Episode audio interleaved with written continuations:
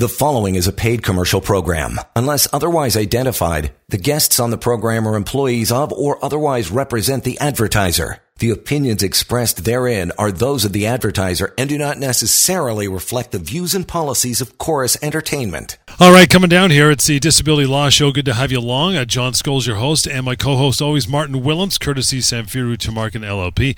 You can always reach out to uh, Martin anytime to have a further discussion on your own time, off air. And uh, take your time, 1-855-821-5900. You can reach out through email, which we got a pile of to get through on the show today, help at disabilityrights.ca. I'll give you some more contact uh, information throughout the show, but that's a, a good place to start with those two. Anyway, we got uh, all kinds of emails to get through, as I mentioned. And CPP disability. This is a great topic. I know, Martin, you wanted to, uh, to get into this one. We can start right away, unless you got a, a week that was or a case of the day you want to get started with, pal. It's all your call. What do you think? I think we're going to get into the CPP disability questions because that seems, and we could probably make that some a form of week of the week because we yeah. get lots of these during this week and many other weeks. You got it. Let's get into that. The first question, as it pertains to CPP disability, especially if you're not familiar with this topic, this will clear it up for sure. Uh, why do insurers require claimants to apply for CPP disability? What do you think? So the first issue that I should address is what is CPPD? It mm-hmm. is a Canada Pension Plan Disability Benefit. So when I speak to people, as you know, we get calls from all over the country. Um, lots of them would be in relation to CPP. And some people have said to me, I understand what Canada Pension Plan is, but I didn't know about this Canada Pension Plan Disability Benefit thing. So it is a benefit that is paid by the federal government. You apply to Service Canada and they adjudicate the claim. Why do insurance companies, in other words, private insurance companies want you to apply for CPPD, it is a benefit that quite often is offset from what the long term disability insurer has to pay you. What that means is at some point during the adjudication of your claim, if you've been receiving CPP, dis- oh, sorry, if you've been receiving long term disability right. benefits for a period of time, there is something called a change of definition in your policy, for the most part, group policy specifically. At some point, it may change to you have to provide evidence that you cannot perform the duties of any other occupation for which you have the transferable skills. It's generally at this point where insurers try to get people to apply for CPP disability benefits because these group policies provide that. CPP disability benefits and some other benefits, but specifically CPP disability benefits are offset from what the insurance company has to pay you. So I'll use an example. If your long-term disability benefit is $3,000 a month and CPP disability is $1,000 a month, the insurance company deducts that and moving forward they will only pay you $2,000 a month. That is why they push people to apply because it is in their financial interest to do so as well. And many policies provide that if you do not apply, if you say, no, I'm not going to apply, or if you refuse, um, then the insurance company can estimate the amount and still deduct it. So it likely is a good idea if it gets to that point that you think you cannot work in any other occupation in addition to your own occupation to consider applying for CPP disability benefits so that you avoid any issues later on. Again, reaching out to Martin, guys, anytime to discuss this or any other matter that uh, concerns you when it comes to long term disability, dealing with that insurance company, right? 1 821 5900. Um, is there criteria? What are the criteria to qualify for, uh, for CPPD, pal? So there are two different ones. The first one is a financial one, and the other one is a medical one. The financial one is you must have contributed to the CPP plan. In other words, if you're working for an employer, the employer will automatically deduct CPP contributions that gets paid to the federal government. Hmm. CPP criteria, for the most part, would be you have, must have contributed sufficiently, must have made sufficient contributions to the plan um, four out of the past six years. And I think there's another one when it relates to somebody who may have qualified or have contributed for a period of 25 years. But they're going to be looking at the financial contribution if you've satisfied that, then they look at the medical one. And this is the important one. So the definition for CPP disability benefits, you must have an illness or a condition that is number one, severe, number two, prolonged, And number three, that prevents you from engaging in any gainful occupation. So Oftentimes, it can be deemed to be similar to the any occupation phase in your policy, Right. your group policy, which may require that you have to prove you cannot perform the essential duties of any other occupation for which you've got the transferable skill sets that would pay you roughly the same as your LTD benefit amount. Going back to the CPP one, severe means obviously that you cannot work. Prolonged means that it probably has been in place for a year or longer and that there are no other medical treatments available that may provide some relief or some improvement. That's what they often do. I see cases denied sometimes, even though it has been severe and it has been prolonged, that Service Canada, the adjudication person, may say, well, we see that there are some other medications or other treatments that you can try, therefore do that before we can decide whether it actually is prolonged and severe. So it is uh, there's this expectation or there's uh, this impression, I suppose, that is very difficult to get it. If your doctor is on board to support that you cannot work in any occupation, the doctor's medical report is going to be key when the doctor addresses your capacity to work in another occupation. Like with disability claims to insurance companies, the doctor will have to indicate what your restrictions and limitations are, what treatments you've pr- had, what your prognosis is. Are you able to return to work in the future in some other occupation? Um, but that generally, I, I see cases approved more so than denied, I think. Um, but there is an appeal process, and we'll speak about that in a minute. But it, the impression that all of them get denied immediately, in my experience, has not been true, at least with uh, the clients who I represent. Again, email address, which we're going to get to here uh, very shortly. Get to some email. Martin will answer them. Is help at disabilityrights.ca.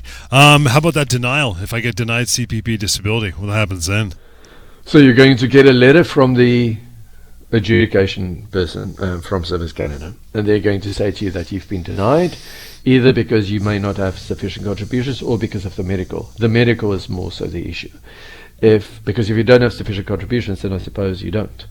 But with the medical, with that letter, there's going to be, I believe, another form setting out that if you disagree, you've got 90 days to appeal which I advise everybody if your claim is denied, do appeal and make sure that you do it within the time frame laid out in the letter. Then you can go back to your doctor and you can have a discussion with your doctor, show the uh, doctor the letter why you were denied, and have a discussion with the doctor as to how you can appeal. We also do CPP disability um, now and again, but you know, have that discussion with the doctor and see where that goes. Um, the doctor can write a letter, maybe you want to speak to your other treatment providers and submit that appeal. And if it is denied again, you can appeal again. And then it ends up in front of some tribunal. But the insurance companies, for the most part, will be pushing that you appeal the decision because, again, it is in their financial interest as well. So, as opposed to long-term dis- uh, disability denial and appeal, this appeal you actually should do. This is one you should go for. This probably is one you should do. It is in your interest as well, I would think. Yeah. Um, because if you don't do it and you're out of time, I'm not sure whether there is another recourse. There may be, but uh, with CPP disability benefits, it likely is a, a good idea to appeal. If I stopped working years ago, Martin, can I still apply for it? Very good question, and uh, you know many people don't know about this. There is something called a late applicant provision. So, if you apply for CPP disability benefits, you're going to apply when you've been off work for a while. The way it works is from the date of application, if your claim is approved, it is going to be payable 11 months retroactively. So, for example, if you stop working in 2020 and you apply now, and your claim is approved with the disability date being 2020, the benefit is retroactive 11 months, and then you get your monthly benefit moving forward. But if you didn't know about CPP disability, you became disabled in 2016, for example, and you've been continuously disabled, you may still want to apply under the late applicant provision. But the catch is it's still going to be retroactive 11 months from the date of application. So it's not going to go back to 2016. Right. But if it is approved and you can prove continuous disability from that date, in other words, from 2016 onwards, continuous, then you may have a claim. And it may be payable, but with that caveat that it's not going to go back, it's only going to go back 11 months. So that is a good idea to look into that for anybody listening. If you haven't applied and there is a need to apply and you, you think you're out of time, maybe contact Service Canada and have that discussion with them. We always talk about on the show, Martin, when it comes to long-term disabilities, that change of definition. You know, usually at the two-year mark, something happens. You know, the own occupation, and it, it, goes forth from there. Does CPPD also have a change of definition, or once you're in the loop, they just let you go? What do you think? That's a good question. You know what? It does come up every now and again. Um, the definition that I mentioned earlier, that you must show that you have a condition that is severe and prolonged to the extent yep. that you cannot engage in any gainful occupation, that in itself tells you there's no definition changed from own occupation to any occupation. It's already any gainful occupation. So no, there is no change of definition. So it's uh, it's it's a pretty good safety net at that point. I mean, you're if you, if you uh, apply and you meet the threshold to uh, to obtain it, right?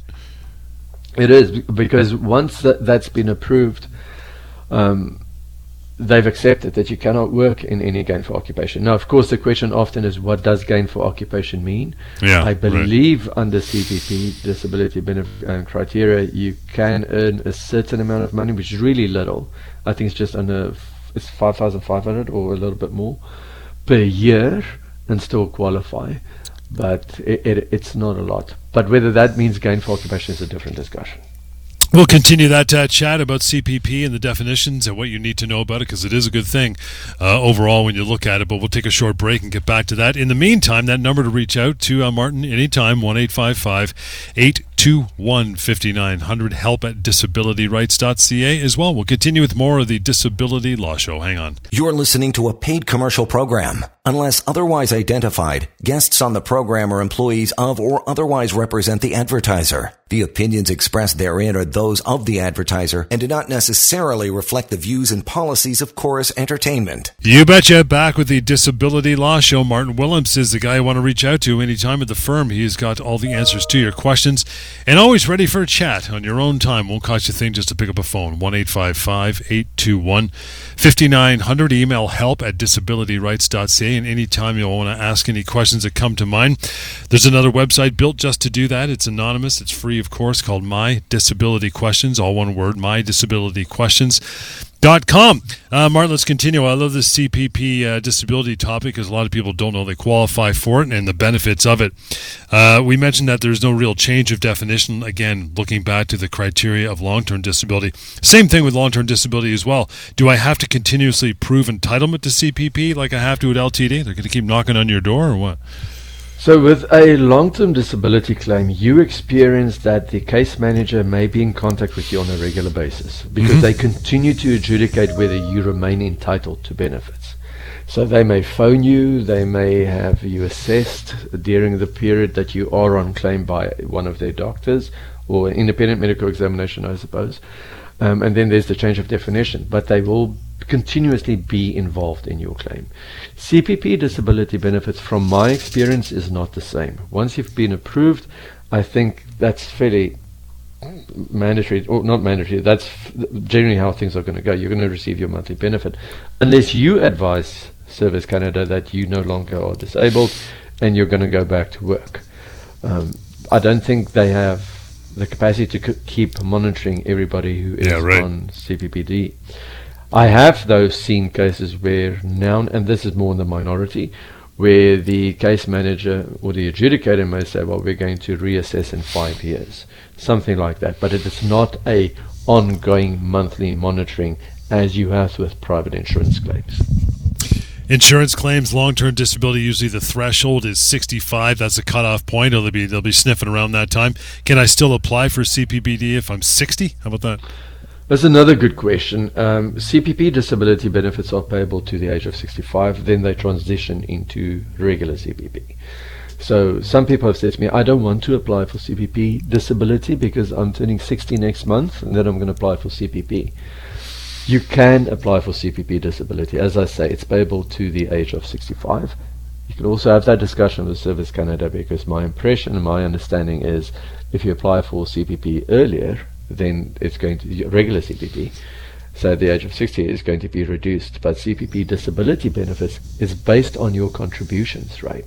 So it, it's there's a maximum every year, and I think this is worthwhile discussion to have as well. Mm-hmm. CPP disability benefits is based on your insured earnings. So you, you you're making contributions every year based on the income that you're making that year. It goes up to a maximum, and every year the CPP disability benefit increases through a cost of living adjustment. So it may be at the low end, whatever their basic amount is, and at the high end, it may be up to about just close to $1,500, which is not a small amount of money in the Yeah. context of where others may be receiving $1,000 or $900.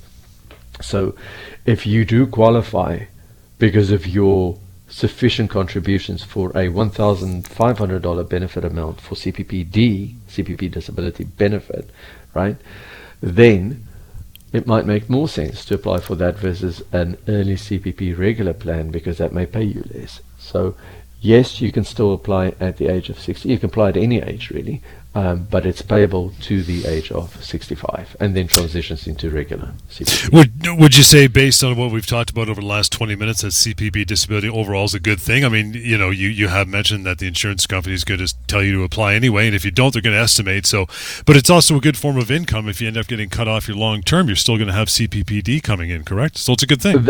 Th- th- that is a good thing in that context. I know some people get very worked up because uh, um, why should they apply? And I understand that from some angle. Why should the insurance company get the benefit of that as a deduction?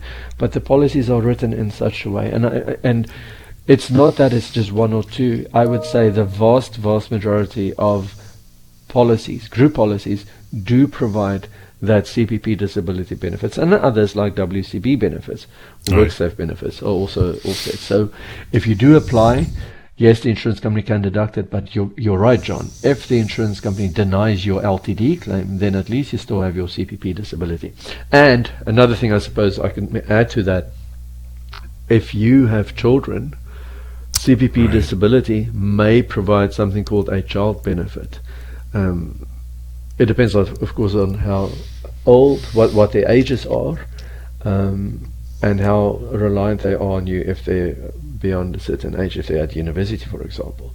But there are those benefits available to parents as well, which mi- might be another 250 or 300 dollars per child. I d- I'm not quite sure what the actual amount is. Now, that becomes a, a, a grey area as to whether the insurance company can deduct a child benefit as well. For the most part, under what is called direct offsets, the insurance company should not be able to do so unless the policy says they can, but generally they don't. There's something called indirect offsets where that may become a more live discussion. But again, it's money that you're going to receive. If the insurance company denies your claim, you'll continue to receive that. Let's move on to our emails as promised. Help at disabilityrights.ca is how you reach out and uh, maybe get your email read on air. Going to get answered anyway, but it might uh, appear on this show. First one says, uh, Martin, can the insurance company force me to return to a job I did 15 years ago by stating I can now work in the any occupation phase of the policy? I've been a laborer for the past 15 years, and prior to that, had worked for 10 months in an office environment doing admin work. I specifically left that job as I ha- have ad, uh, ADD and could not focus or concentrate on paperwork. This is stressful. You know, what's happening here is based on some of the discussion that we've already had. When you are on claim with an insurance company and they're paying you the long term disability benefit for the own occupation period, you approach the any occupation period, which may be two years, sometimes it may be 12 months. For the most part, it's two years. The insurance company then is going to look at do you have a condition that's going to prevent you from working in another occupation that would um, that you would be capable of doing based on your education, your training experience, and that would pay you roughly the same as your LTD benefit amount. So, looking specifically at this question, for somebody who has been working in a labor intensive job, now being suggested that you can go back and do a job that you did 15 years ago for a period of 10 months when you have other issues why you cannot do that, I think becomes a real questionable decision on the part of the insurance company. I see cases like this all the time. Many cases get denied at the change of definition mark, where the insurance company may do something called a transferable skills analysis. They will look at your education, your training, your experience. Did you do other types of work during your working career? And then sometimes just mandatory decide, well, we think that you can go back to do that because that fits within your medical restrictions and limitations. It is always a stressful time for people when this happens because their benefits may be cut off when they're not in a position to return to work in their own or any other occupation. Look, you have to look at these things also in the real world context. The policies do provide that the availability of work is not a consideration, but you must have at least the transferable skills to do so.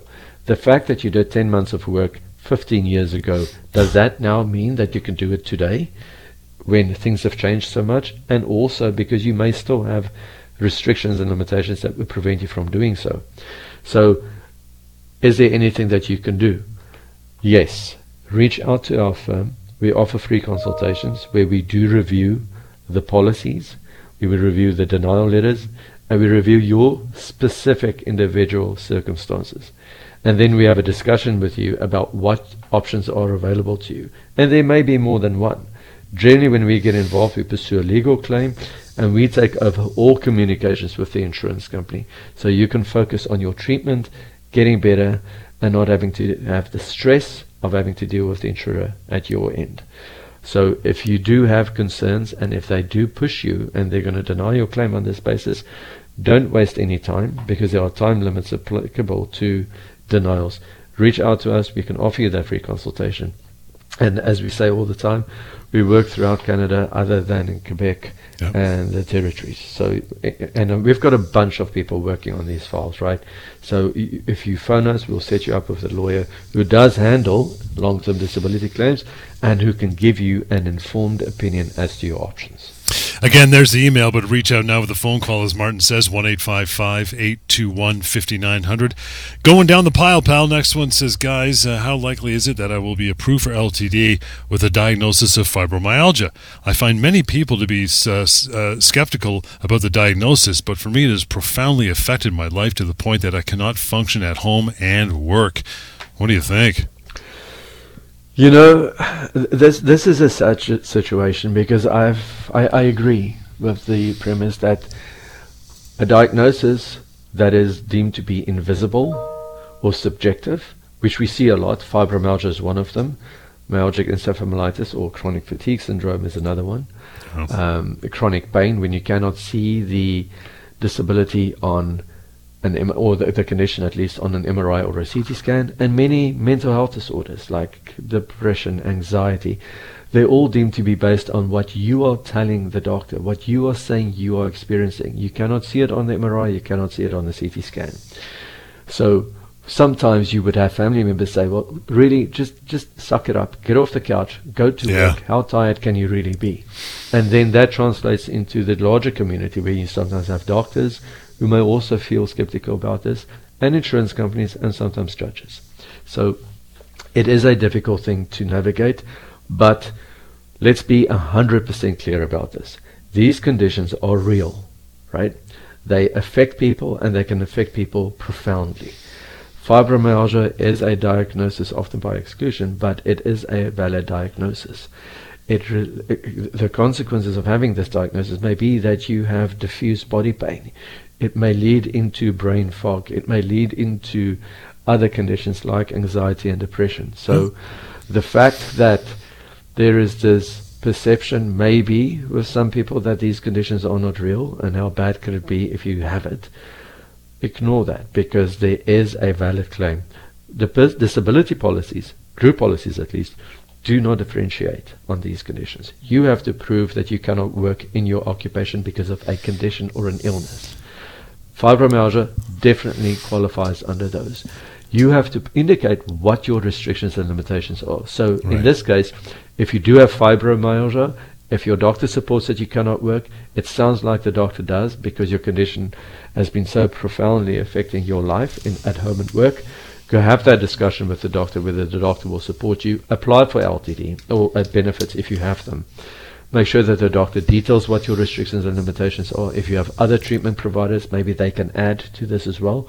And most importantly, if the insurance company denies your claim, like I said with the previous question, reach out to us because I can tell you each lawyer in this firm has had a diagnosis or a client who has had a diagnosis of fibromyalgia. I've had many. I've got many clients who have subjective conditions. They are just as valid as others, and we fight for our clients to get what is right for them.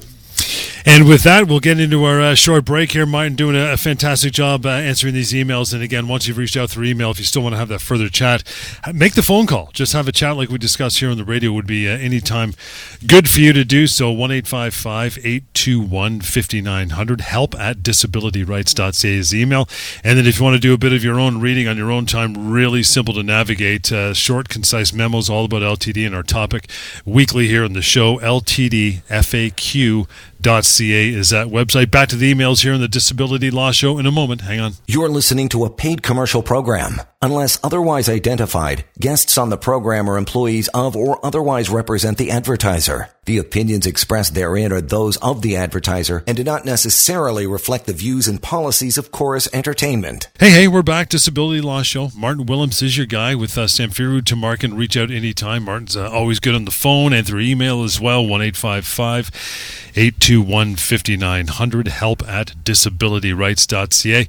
Next email. Guys, love the show. Thank you for doing it. Here's my question. I've been on LTD for just under three years for mental health issues. Two questions, actually. One, I have not been laid off or terminated by my employer. They obviously owe me severance pay. Does my severance still accrue as long as I'm technically still uh, employed?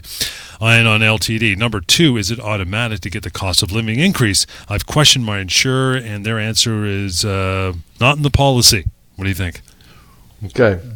So two questions on LTD for just under three years, um, still employed. In other words, the employment relationship has not been terminated. And there's a question on, uh, as to whether severance is payable. I think the person is assuming that severance is payable. Um, we're in a fortunate position at my firm, at Samfiru Tumarkin, where we have both employment lawyers and disability lawyers. Uh, you don't get that often, so in this, I'm not, I'm a disability lawyer. I don't really weigh into the employment side of things, so I would highly recommend that you reach out to our firm and request to be set up with an employment lawyer to answer that question for you. Um, if there is a termination, you would want to know what your rights are. And again, like with the LTD cases, we offer consultations. So please reach out to us, and one of the employment lawyers can respond to that question. Second question is is it automatic to get cost of living increases? Uh, I've questioned my insurer, and their answer was it's not in the policy. So, no, it is not automatic. You don't automatically get a cost of living allowance. In short, it's called a COLA, C O L A. Mm-hmm. The policy has to provide that a COLA is included in the coverage. What that means is if you have a group insurance policy, your employer will have negotiated with the insurance company to purchase the policy and what benefits you can get under that. Obviously, you're getting your long term disability, but is there a cost of living allowance that was purchased in addition to the coverage itself? Some of them have it in, some don't. If the policy does not provide for a cost of living allowance, in other words, it increases every year depending on the CPI index or a certain percentage defined in the policy, then no, you're not going to get a cost of living allowance. It is key, therefore, to look at what does the policy provide for. And to anybody else listening here, if you've got questions about, you know, I suppose COLA, what offsets there would be, how does my benefit get calculated, request a copy of your policy because that's the first thing that we all go to. That policy is a contract, and the contract sets out your rights and obligations, not just at your end, but also on the part of the insurance company. What are their rights and obligations?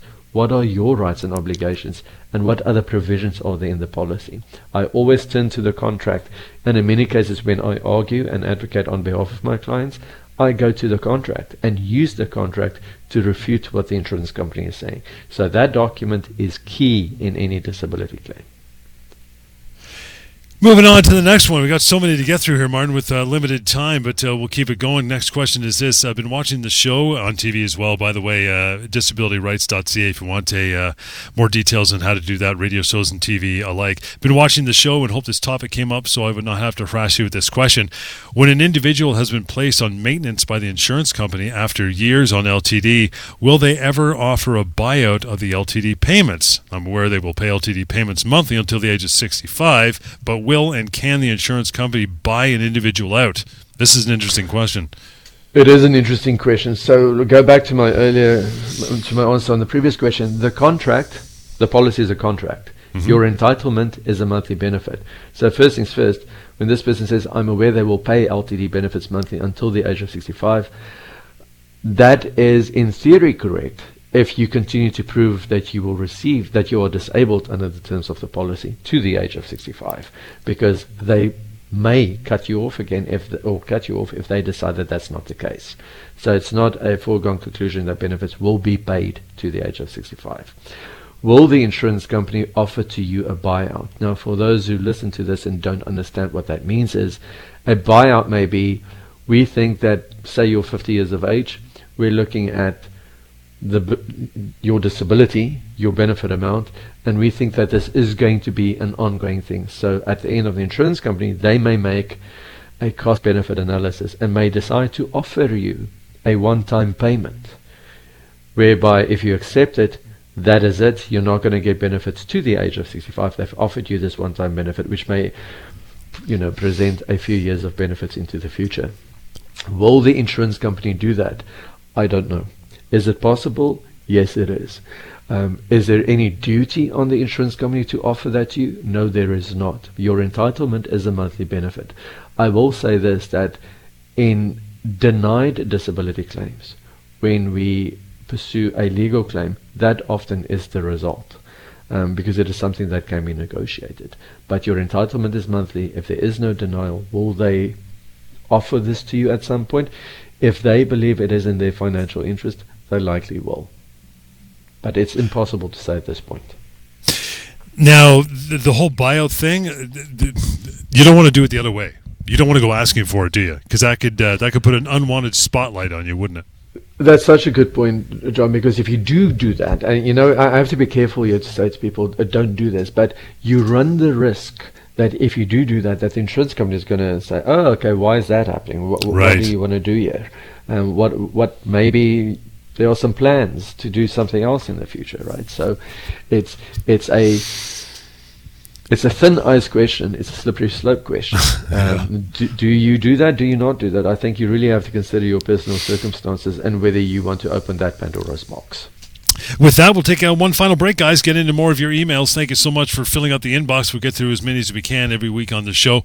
And beyond that, uh, anytime, help at disabilityrights.ca. And the phone number to reach uh, Martin and his team, 1 821 5900. More of the Disability Law Show is just ahead. Hang on. You're listening to a paid commercial program. Unless otherwise identified, guests on the program are employees of or otherwise represent the advertiser. The opinions expressed therein are those of the advertiser and do not necessarily reflect the views and policies of Chorus Entertainment. You betcha back. Disability Law Show continues. Martin Willems will be your guy when the show is done, and any time for that matter, to reach out to with your own questions, maybe something you want to ask. Uh, you know, directly on a phone line. You can do that, 1 821 5900, or use the email route, which we've been reading from for the last uh, 45 minutes or so. Help at disabilityrights.ca is how you send along your emails. Next one Martin, am I permitted to read or at least receive copies of the medical reports written by the insurance company's doctors? I would hope so, right?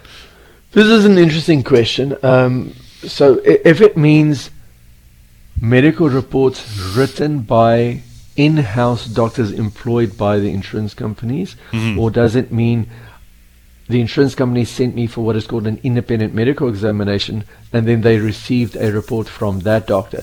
Uh, my my response probably to both would be uh, the same, but. The, remember, there are the two different ones. When you submit a claim to the insurance company, the insurance company may say, "Okay, we've gonna we're gonna have the the file and the medical records and potentially any reports that your doctors have provided to us reviewed by one of our medical consultants, which means that they may have a doctor on, you know, on retainer, and that right. doctor reviews it, or they may send you for an examination with some a third party, a doctor that is not employed but is paid ultimately by the insurance company to do an independent medical examination. I have seen cases where the insurance company would say you are not entitled to a copy of the IME report um, because we paid for it, or we cannot provide it to you. You are entitled to a copy of your claims file you can request the entire copy of your claims file. And in that claims file, there should be the doctor's reports.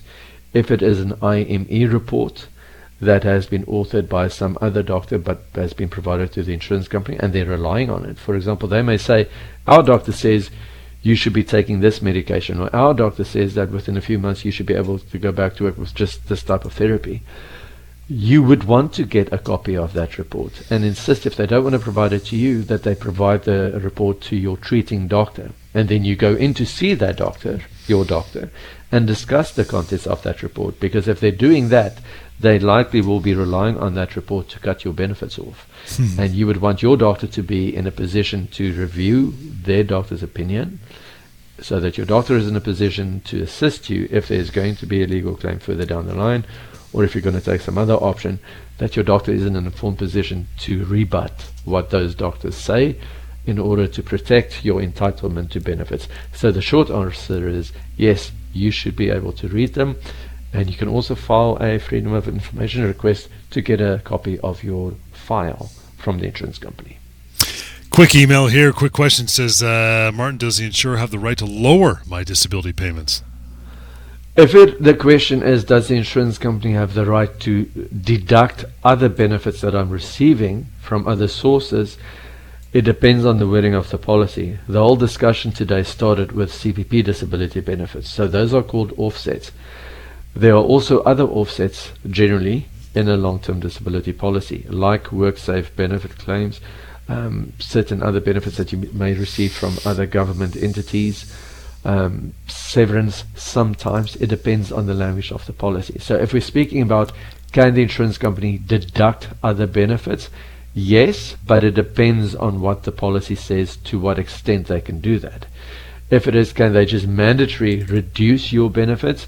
No they should not be able to do so unless there was some error in the calculation of your long-term disability benefits. For example if the insurance company was provided information that your income was higher than it actually was.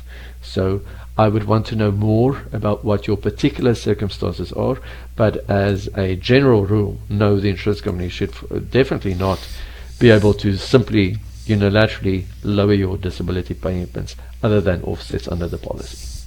See if we get to uh, one or two more here the remaining time, uh, guys. I'm on LTD for mental health issues. My group policy has a one year change in definition, which takes place for me at the end of August, so it's coming up. The insurer said that my LTD is approved past the changeover date, but was not specific.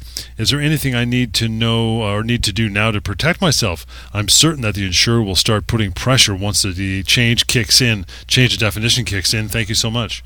Well, uh, it seems that it is approaching very quickly because we're there. Um, it, it, says the insurer said that my LTD is approved past the change over date, but was not specific. So generally, the insurance company should send you a letter to confirm that your claim has now been approved into the any occupation phase, and they'll say that they'll continue to monitor your claim. Because once you're in the any occupation phase, if there is no improvement in your condition, there should be no reason for the insurance company to deny your claim. Of course, you should still be seeing your doctor on a regular basis and follow through with recommended treatment advice. But if there is no improvement, why on earth would they be allowed to deny? Not allowed to, but why on earth, on what basis would they then deny your claim? What can you do in the meantime? Well, if they've approved it beyond the change of definition, you have to make sure you do everything at your end correctly. And that would be continue to see the doctor on a regular basis, continue to report to the doctor your ongoing struggles in terms of your restrictions and limitations, and follow through with your doctor's treatment advice. Because sometimes, and I've seen this happen, mm-hmm. an insurance company may pay a claim for a number of years, a very, well, how, how should I phrase it, a very energetic, proactive case manager gets um, conduct of the file and thinks, well, maybe we're going to take a little bit of a different approach here, and then starts to scrutinize the claim and take uh, more problematic positions, if I can call it that. So at your end, protect yourself by doing the things that you are required to do under the policy. And again, that is see the doctor regularly, follow through with treatment advice. And if the insurance company does deny your claim, like I say with everything, phone us and we can review it with you to see what your options are. Let me get this last quick one in here under the uh, under the two minute wire. Pal says uh, Martin, if I return to work and find that I can't manage, can I go off work again and have my claim reopened? The simple answer would be yes, but it depends on how long you've been back at work. Most policies have something called a recurrence provision. Yep. So if you go back to work for a year and you've been back full time and then want to go off again, that likely will be a new claim.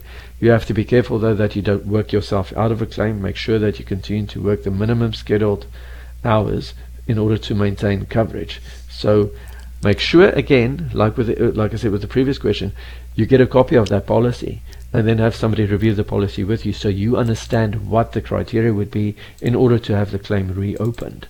You also don't want to just, you know, go back to work and then get your condition to go worse. So make you have your doctor be on board. Make sure you have your doctor on board if you do engage in a return to work.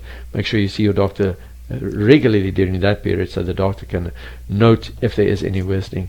And if you want to know what your rights are under the policy, get the policy and then get back to us so we can review it with you because the recurrence provision is something that is in most policies but it has certain timelines and we would want to know what that is and with that, we are going to wrap it up for this show. Thank you so much for your contributions on emails. They were stellar. Keep them coming because uh, Martin and his team answer them even when we're not doing the show, right? How do you send it over? Help at disabilityrights.ca. Help at disabilityrights.ca. Phone number anytime, 1 821 5900. And for any other questions, you can use my disabilityquestions.com. And we'll talk to you next time on the Disability Law Show. Enjoy your weekend. The preceding was a paid commercial program. Unless otherwise identified, the guests on the program are employees of or otherwise represent the advertiser. The opinions expressed therein are those of the advertiser and do not necessarily reflect the views and policies of Chorus Entertainment.